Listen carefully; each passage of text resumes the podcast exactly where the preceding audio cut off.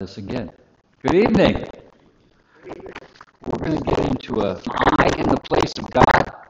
You intended to harm me, but God intended it for good to accomplish what is now being done, the saving of many lives. Does that remind you of any verse that happens to be in Romans? I'll narrow it down some more. Romans 8. We know that for those that love God, all things work together for good to those who are called according to his purpose. Joseph was on a roller coaster ride. We'll get to that shortly. But before we do, we want to really put some meat on the bones here, some add some color. When you think of Joseph and his different relationships, what kinds of labels can you hang on Joseph? I'll start off with the easy ones, right? He was a son, he was the son of Jacob. Second easy one, he was a brother of the other 11. What other things was he? Well, he was a half brother of the He was a half, thank you very much. He was a half brother of the others, yes. I mean, Joseph and Benjamin were sons of Rachel. Yes. The other ones were sons of Leah, or, Yeah. And the, and the concubines. okay. Yep. What other things came out in, in Joseph's life? Servant. He was a servant. Yes, he was sold off to Potiphar. He started at the bottom of the barrel. Then what happened? What other labels can we give him? He's a dreamer. He was a dreamer. That's what got him in trouble between that and his dad favoring him more. Somebody else. What what do we want to hang on on Joseph? His his jobs, his titles. What did what did he do in his life? Prisoner. He was a prisoner. Exactly right. Somebody else. He had a Midas touch. touch. The Bible says this of just a few people. It says the Lord's hand was upon him. How cool would that be? If when you're at the end, end of your life's journey, somebody says, "Yep, yeah, the Lord's hand was on John Doe, and it's seen by everything that he touches." You know, I have some days like that. They're not too many. Everything I try to do just falls into place, right? And then I have days when no matter what I do, it's in bad. I call those Charmin days. You got the Midas touch, and you got the Charmin touch. Somebody else, things that you think of for, for Joseph. He was a servant. He was a prisoner. He had the Midas touch. At the end, he was a dad, right? He had two sons. So he was a son. He was a brother. He was a dreamer. We, we're doing so well so far. He was a slave more than a servant, right? I go to work every day and I can choose to resign. Slaves cannot choose to resign. He was a slave, he was a foreigner. Imagine some 17 year old goes down into Egypt, and we've got the same situation around here. People come to this country, they don't speak English. There was a controversy over in the Oxford, I'm sorry, Oxford with the school district in dealing with illegal aliens. And uh, one of the people that spoke up said, When I came to this country, I did not, I only knew one language, which was Spanish. This lady said, I now speak English, French, Portuguese, Spanish, and I think she threw in German, I'm not sure. And she says, I worked every day of my life since I came in here. 17 year old shows up as a slave, not knowing the language, and I'm thinking, if that were me, I would end up doing the janitorial jobs on the third shift cleaning toilets or whatever. But, but he managed, he had the Midas touch. He was the head of a household, he was a prisoner, he became the prime minister, second only to Pharaoh. He was a provider. Who did he provide for? The nation of Egypt, his brothers, his sisters in law, his nieces and nephews. And he was a father towards the end. So Joseph covers the gamut of lots of different ways of life, lots of different stations of life. Now, emotions faced by Joseph, good and bad. There's, there's Joseph, he's riding on the chariot, and, and he's got his own servants at this point. What kinds of emotions? We mentioned some of them already, right? We had that opening picture, and there was Joseph, and he had joy, and he had love, and there were the brothers, and they had guilt. What other emotions came out of all this? Let's start at the very beginning. There's Joseph. His dad loved Joseph. His dad gives Joseph a coat of many colors. And what did the brothers think of that? Jealous. They were jealous. That's exactly right. What do you think jealousy was new in that family? Mike gives me a no. It started right off the bat with all those moms, right? Jacob loved Rachel, but the babies were coming from Leah. And Rachel didn't like that too very much. And so she said, just like Sarah was going to help God by giving Hagar to Abram, Rachel gave her concubine. And so what did Leah, what did uh, Leah do? She returned the favor and she gave her concubine. So imagine all this. You know, I've got a, I've got some interesting turmoil under one roof with just one wife and everybody's full sibling. Imagine, I can't say one roof. Imagine one tent, okay? Imagine one tent, and in that tent you've got four women. Don't even think about Solomon with a thousand. Four women and all these kids growing up. It's interesting when when when I first thought about Benjamin coming to coming to Egypt, I was thinking about like the kid brother, right? Then he had a whole flock of kids that he brought with him too. Of course, they started younger then, but he was he was a man. So he saw love from his father. He saw hatred from his brothers, his half brothers. There was jealousy. We talked about that. There was anger, lies resulting in agony. My first pastor would say, if the devil can talk me into telling a little white lie, he said he can talk me into propping it up with a great big black one.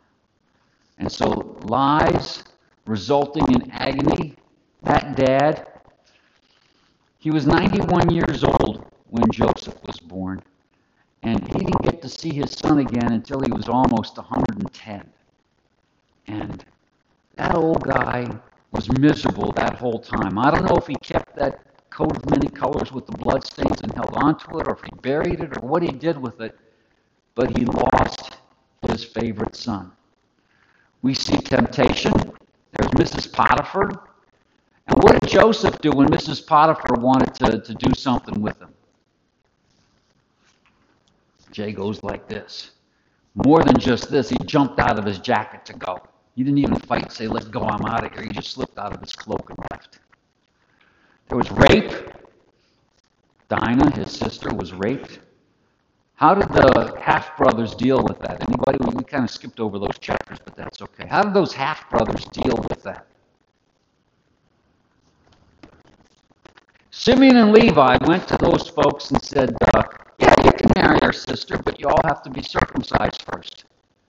So that man must have really loved that woman because he got everybody in their clan to circumcise. And when they were all in terrible pain, Simeon and Levi came and killed them all.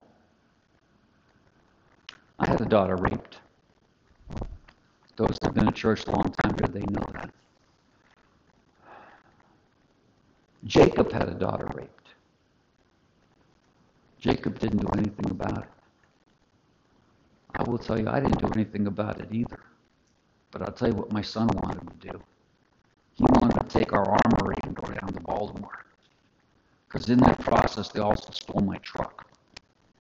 Now, that's fighting words, right? I said, John, that guy could have given that truck to somebody else and you can kill an innocent man. Or you might, you might get yourself killed. I said, I'd love to go with you, but we're not doing it. So there was a man, and the Bible doesn't say anything about what Jacob did or didn't do, although in chapters 49 he sort of condemns Simeon and Levi. Jacob had another interesting problem, and we're going to get to some incest in a second here. This is not a kid's Bible study. There's the murder, Simeon and Levi. Incest. So there's the oldest brother, Reuben. Think he could find himself a wife? I made the comment Sunday school that uh, Noah and his wife lived in an entire civilization of people. The, the Bible says their heart was on evil continually. And yet his three sons managed to find three godly women. You think Reuben could go out and find his own? He takes, I don't know what you would call it, half mother, I don't know what you would call that, but he takes one of the concubines. What does Jacob do?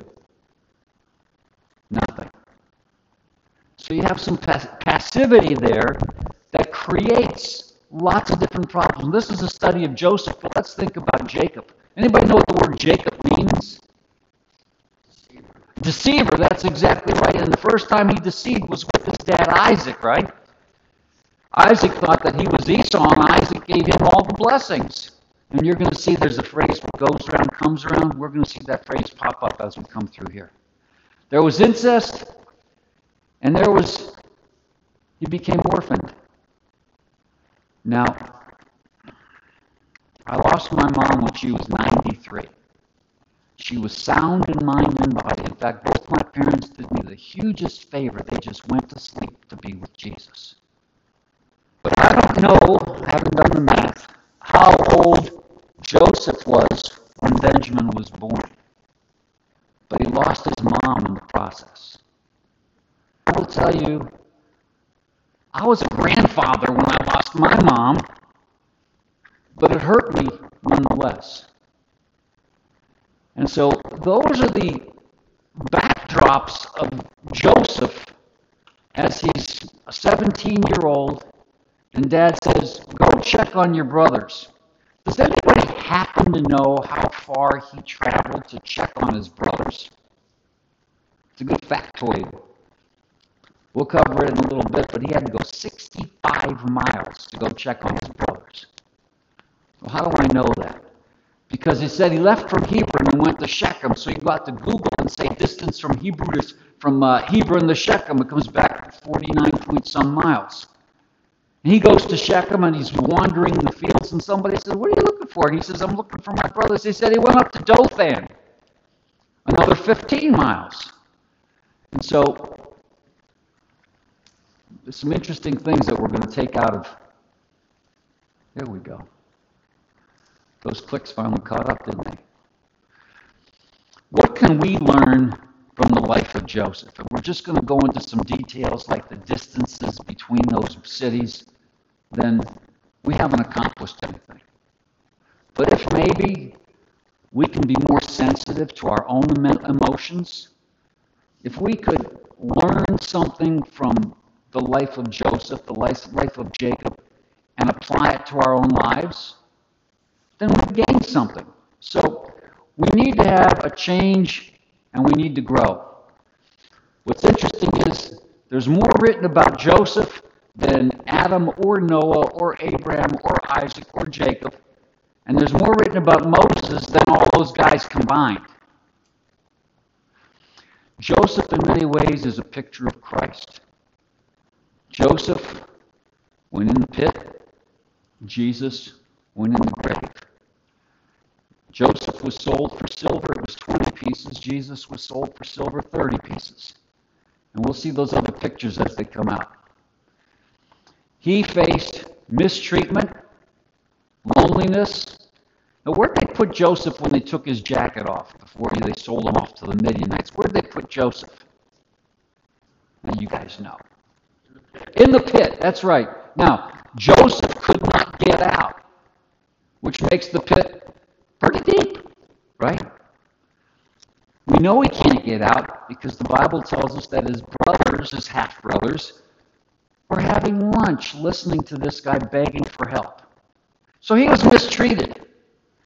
He was lonely. He was uh, 17 years old in the prison with, with Potiphar's family and couldn't even speak the language.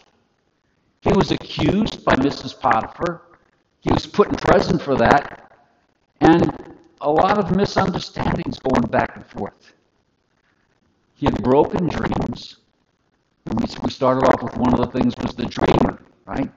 He had this dream and they, he saw 11 sheaves, bundles of wheat, bowing down to the 12th. And what does he go? He goes and tells his brothers. His brothers say, We're never going to serve you.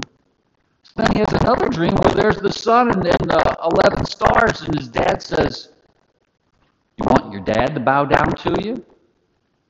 So there's a little discretion there. Maybe you just take those dreams and tuck them away and see what happens to them. So Joseph in the book of Genesis starts with chapter 30, verse 22. Then God remembered Rachel. What does remember mean? Take an action. Take an action. That's exactly right. For the newbies, when God forgets something, does he actually forget something? No, he just is not taking any action. And the example I like to use is Genesis chapter 6 begins with God remembered Noah. Well, that doesn't mean God goes, oh, oh yeah, Noah, I forgot about him. No, it means that he's taking action associated with Noah. The Bible says that as far as the east is from the west, so far he has put our, our transgressions from us. The Bible says he remembers them no more.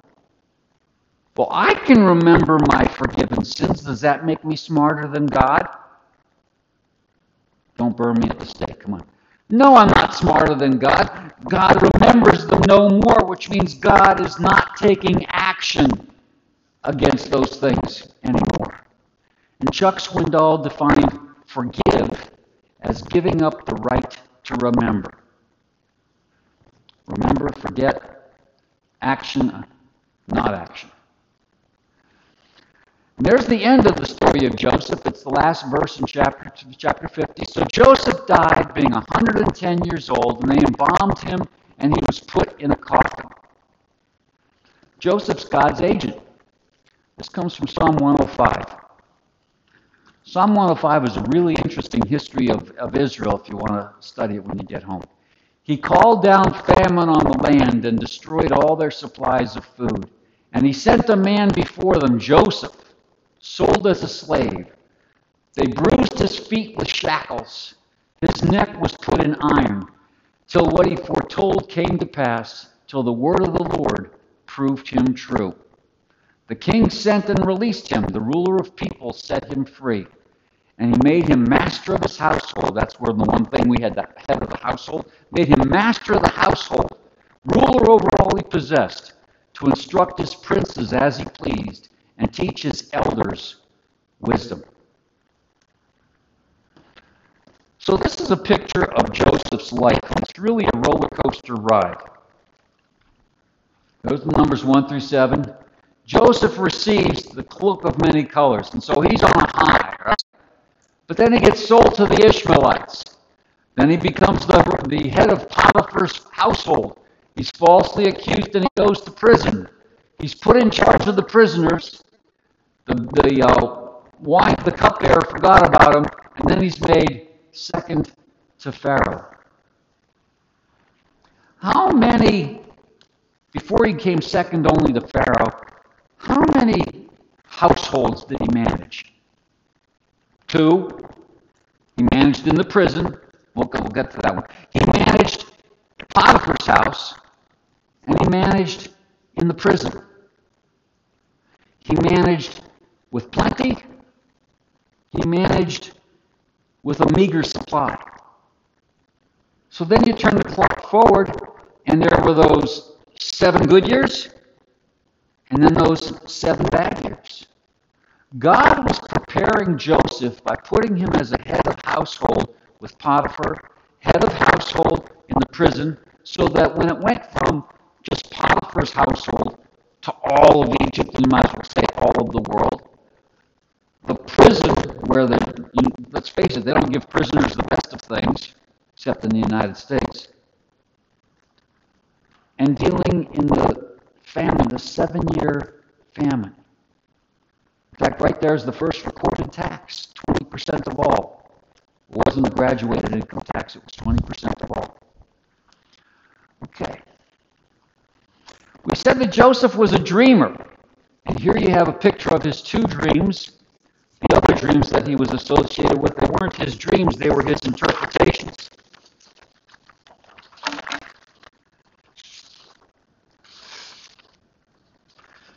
Started with Genesis 30, where God remembered Rachel. And then we ended up in chapter 37.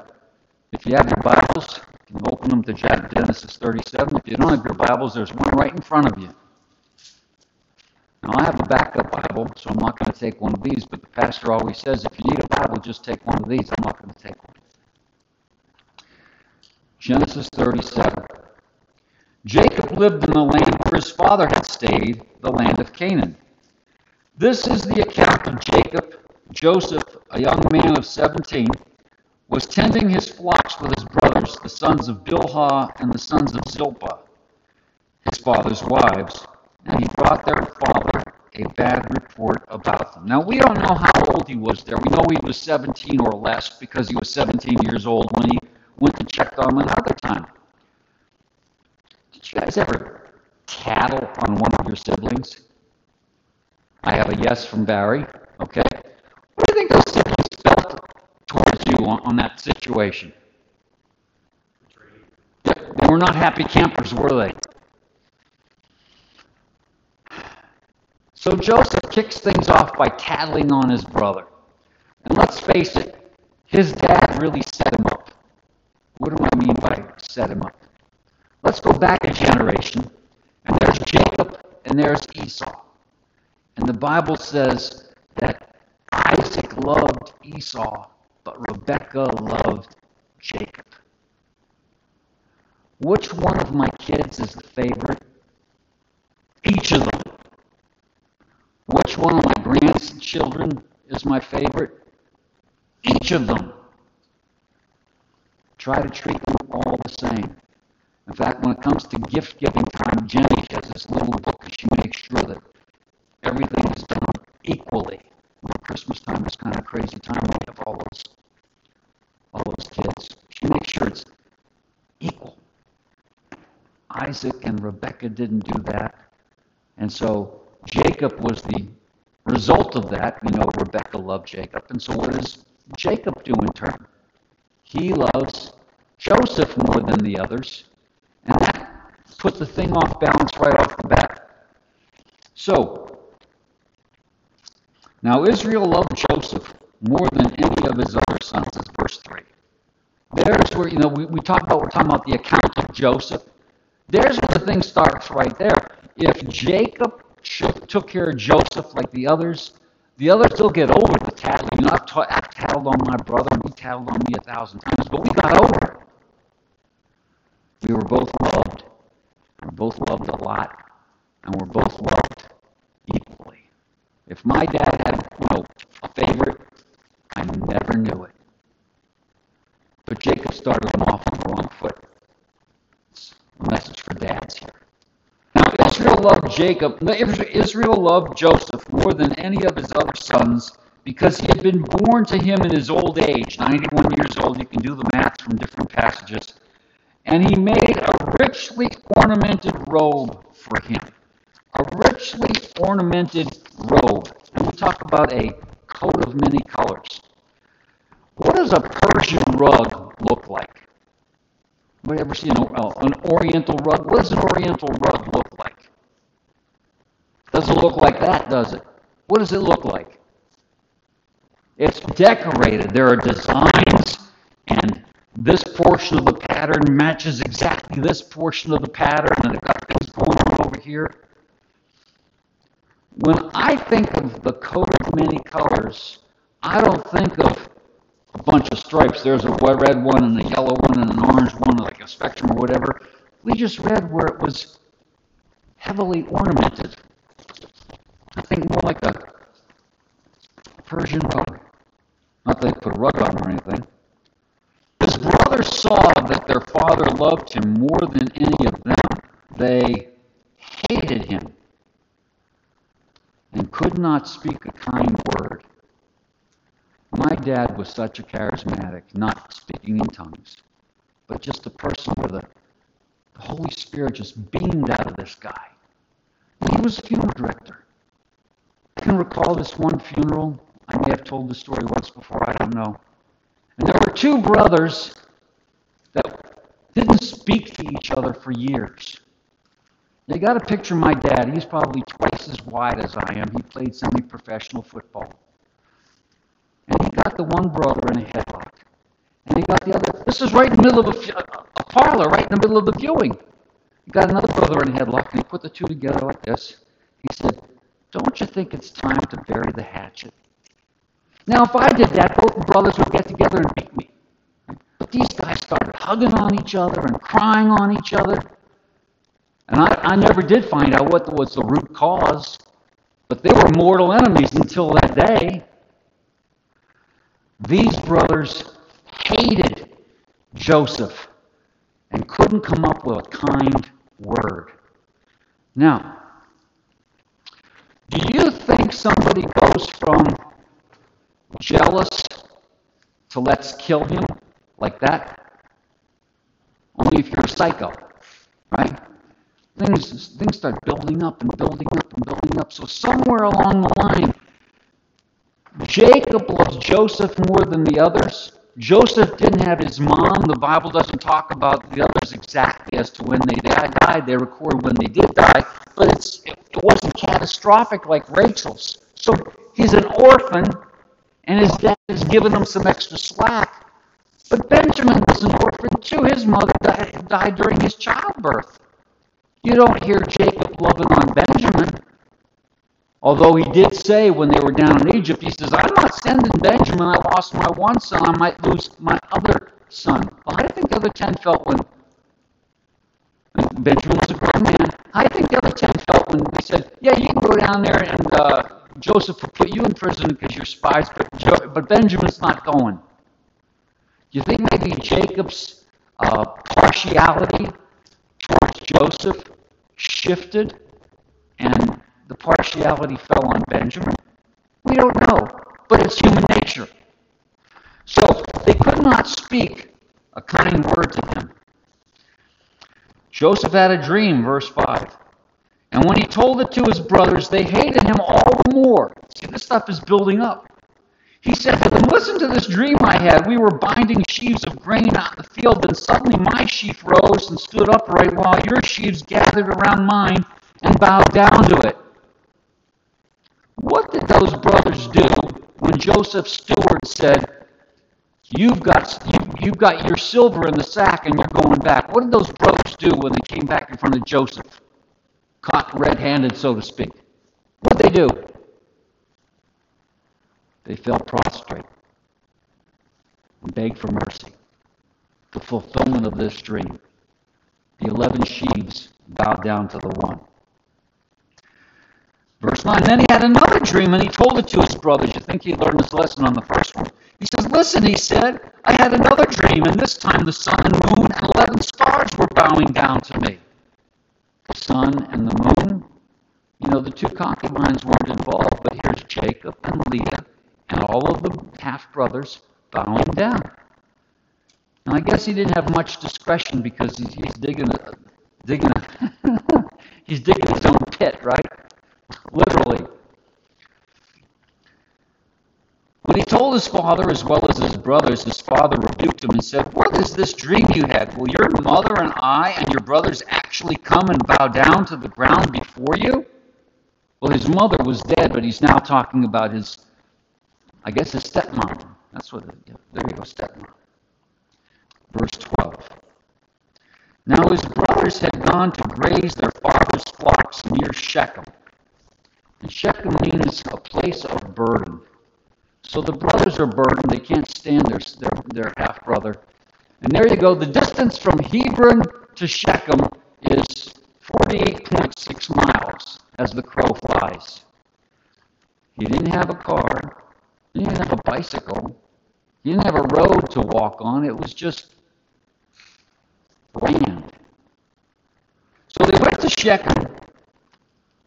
And Israel said to Joseph, As you know, your brothers are grazing the flocks near Shechem. Come, I am going to send you to them. Very well, he replied. So he said to him, Go and see if all is well with your brothers and with the flocks, and bring word back to me. Keep in mind that the last time he went to check on his brothers, he tattled on them. So now here comes the instant replay.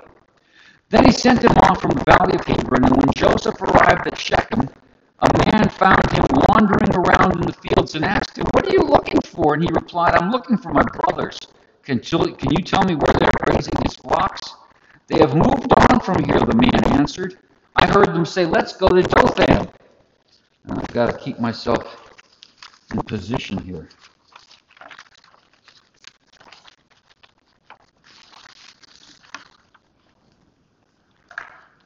So there's a different map that includes Egypt.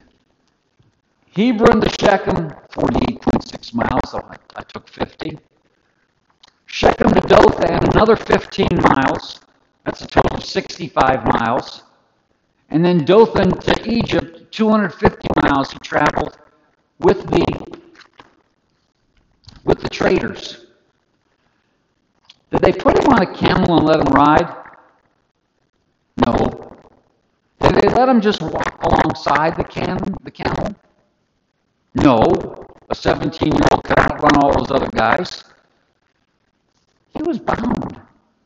He walked first 65 miles, then thrown into a pit, dragged out of the pit, and then marched another 250 miles with his hands bound. Now I don't know about you, but when I'm walking, sometimes I need to, you know, balance myself. Here's this guy walking along. Verse 16, I'm looking for my brothers. Can you tell me where they're grazing their flocks? They have moved on from here, the man answered. I heard them say, Let's go to Dothan. So Joseph went after his brothers and found them near Dothan. Why did they go to Dothan? Why did Abraham and Lot have to part ways? There wasn't enough grass. There wasn't enough water. How many sheep did Jacob own? You study that passage of where he cheated Laban out of those sheep. He had a lot of sheep. And if you've ever been to Israel, it's, it's not grass like we've got, it's mostly just rock. And the meals are few and far between. So they had to go on to Dothan. Verse 18 But they saw him in the distance, and before he reached them, they plotted to kill him. Again, I ask the question what does it take to go from he tattled on me dad likes him best to let's kill him. There had to be some conversation along the way. There had to be some escalation there. And I heard it said uh, that if somebody has, a, I'm talking about buying something, if somebody has a good experience buying something, there's about a 30% chance that they'll tell somebody else. On the other hand, if somebody has a bad experience buying something, 70% will tell somebody else. What that says to me is it's easier to talk negatively than it is to talk positively. You think about your own conversations. It's, it's easy to go like this. What's our job? To, to try to bring it back. Now, what we're going to read here is Reuben the oldest, wanted them not to kill him, but he wanted them to take him back to his dad. So what happens? Reuben, for whatever reason, isn't with the guys when the Midianites show up. Don't ask me where Reuben was.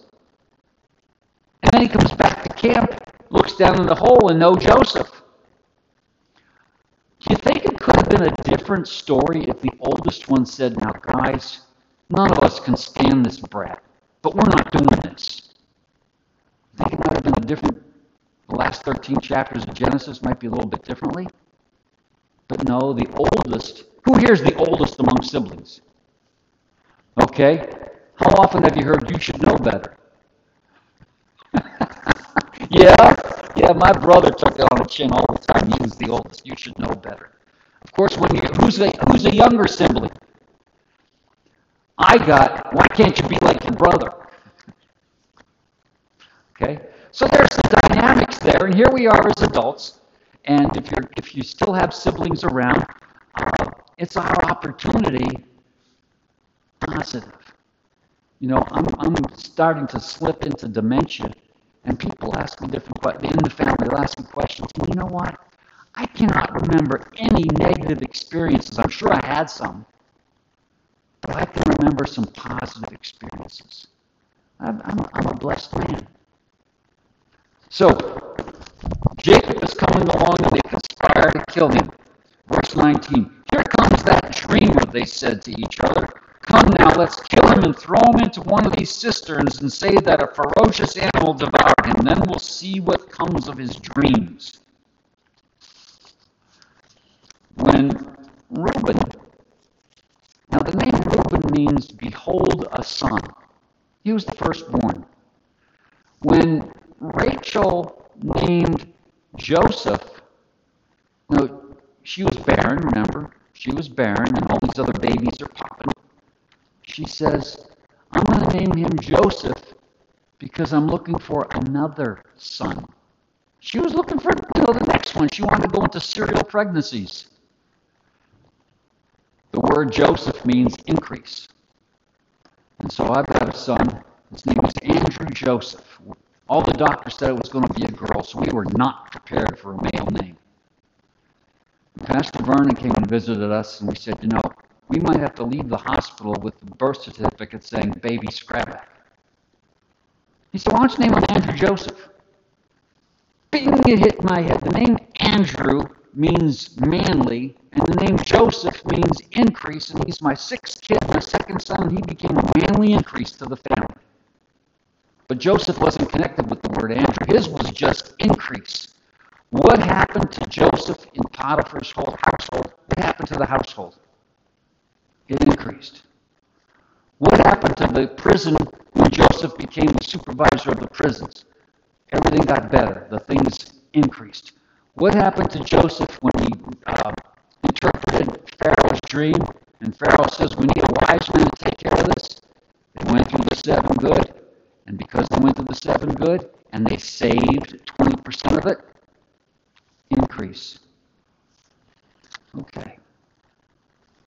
How are we doing on time? We're doing okay.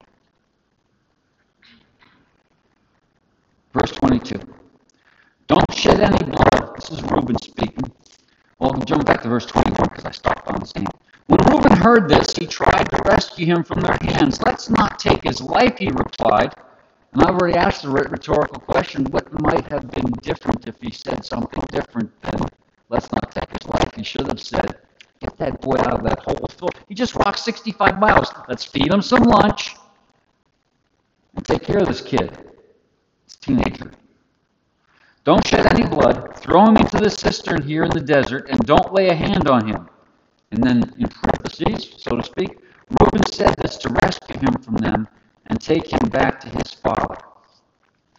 So when Joseph came to his brothers, they stripped him of his robe, the richly ornamented robe he was wearing, and they took him and threw him into the cistern. Now the cistern was empty, there was no water in it. They sat down to eat their meal. You know, eating a meal should be a time of fellowship. It's certainly a time of nourishment because you're putting it in your body, but it's, it's a time to commune. And sometimes I, I hear people talking, they have the table set, and then right here's the television. And they're watching television while they're eating their dinner. I'm thinking, there's, there's something wrong there. So, not only that, but they're eating their lunch when their brother's down there shouting to get me out of here. As they sat down to eat their meal, they looked up and saw a caravan of Ishmaelites come from Gilead, and their camels were loaded with spices, balm, and myrrh, and they were on their way to take them down to Egypt.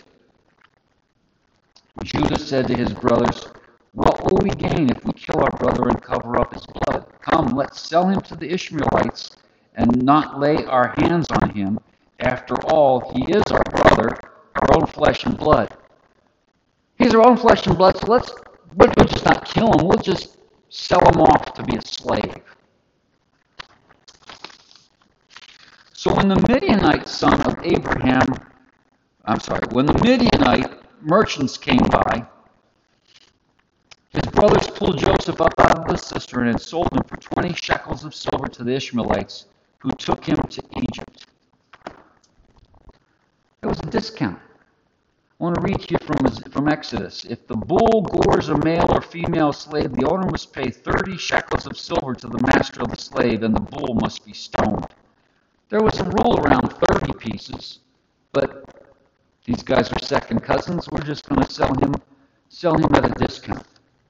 And when Reuben returned to the cistern, so where was Reuben? These guys were eating their lunch. So Reuben wasn't eating lunch with them. These guys see the Ishmaelites. Where was Reuben that he didn't see the Ishmaelites? We don't know. We know that there was funny business with himself and the concubine, that was 65 miles away.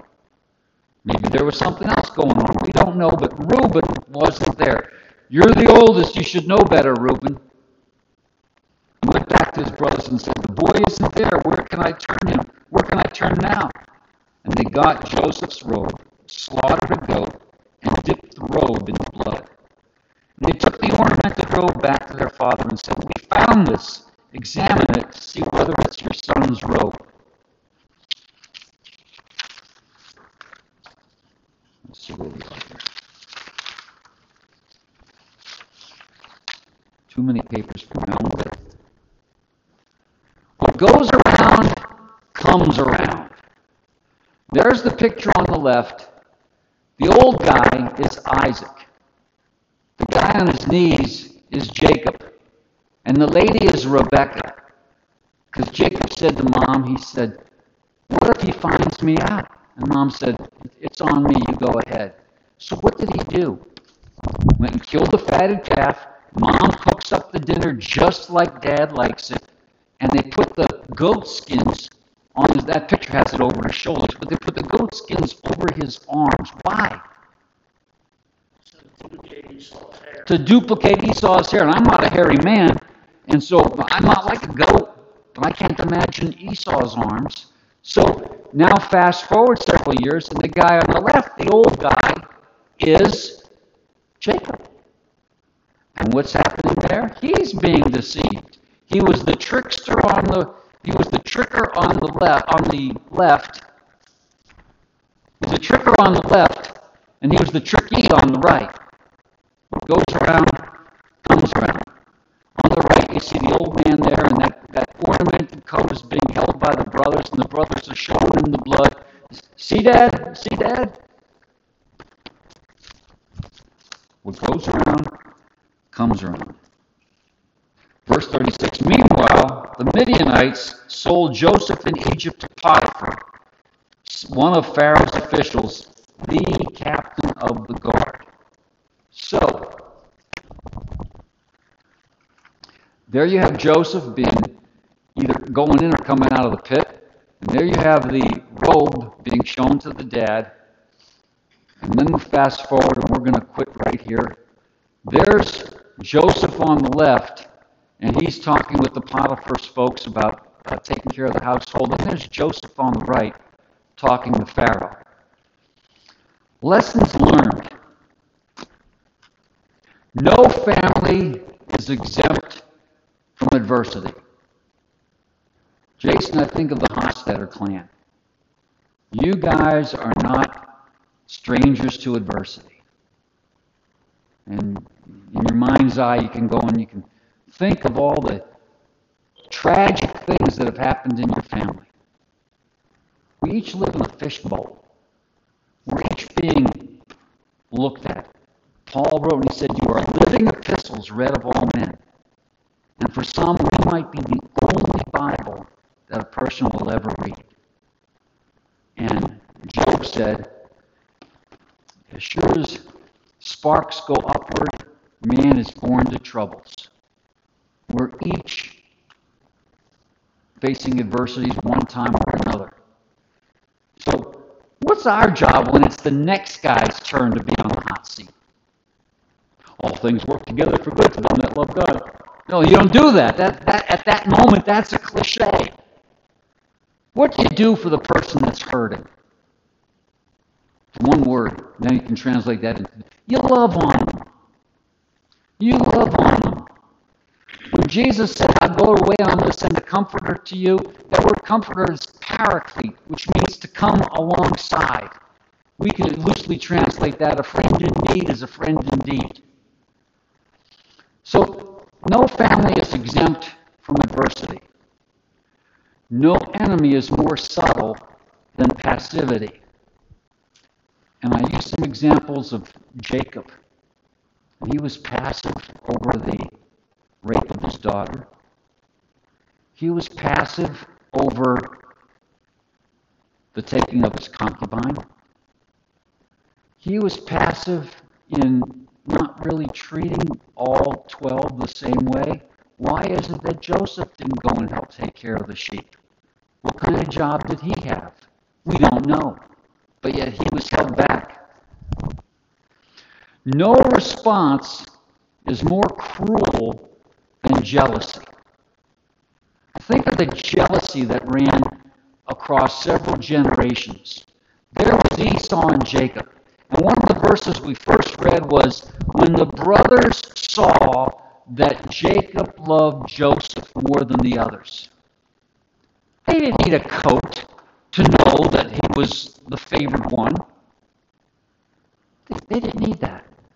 And Jacob and Esau, they didn't need somebody to tell them that mom loves you and dad loves me. And jealousy is a, a natural thing. Is it a sin to be jealous? jealous? Bing, bing, bing, bing, bing. God is jealous. We serve a jealous God. What is he jealous over? He wants us. That's exactly right. Paul wrote to the Macedonians, he said, uh, I don't desire yours, I desire you.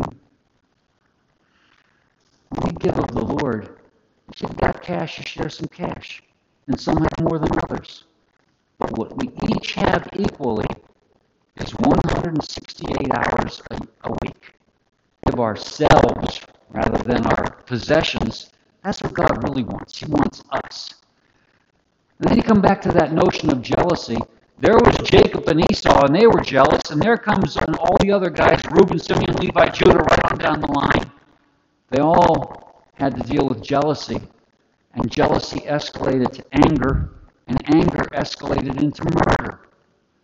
And there's no condition more unfair than slavery. Now, in Sunday school, we talked about a slave for Jesus. What did they do with the slave if he wanted to stick with the master? They took him and put his earlobe on the doorpost, and they took an awl, A-W-L, and wrapped a nail hole through his ear. Never says they put an earring in there, just had a big old hole there. They were slaves. The Greek word is doulos. Paul called himself a slave, a doulos. James called himself a slave. Jude called himself a slave. Paul referred to Timothy as a slave. And in the book of Revelation, John is called a slave. But they could choose not to be slaves. It was a voluntary servitude for it's getting better, I used to say, for most of my life. But now I've been saved longer than I was lost. So I'll say it this way. Good chunk of my life I was a slave to sin. The Bible says, And you shall know the truth, and the truth shall set you free. If the Son of Man shall set you free, you shall be free indeed. It says, The wages of sin is death. The Bible says, And you who he, you hath he quickened who were dead in trespasses and sins. We were followers of the prince of this world, and we were slaves to that prince. But Jesus set me free. And so there's no condition more unfair than slavery, no response more cruel than jealousy, no enemy more subtle than passivity, and no family is exempt from any of those things. Adversity. Let's close in prayer. Lord, thank you again for this day. Thank you for this time together. Thank you for these Old Testament stories that you gave to us for examples. I ask you, God, that we could each ruminate on them, apply them to our own lives, and draw each one of us closer to you. In Jesus' name, amen. Thank you all. Have a blessed evening.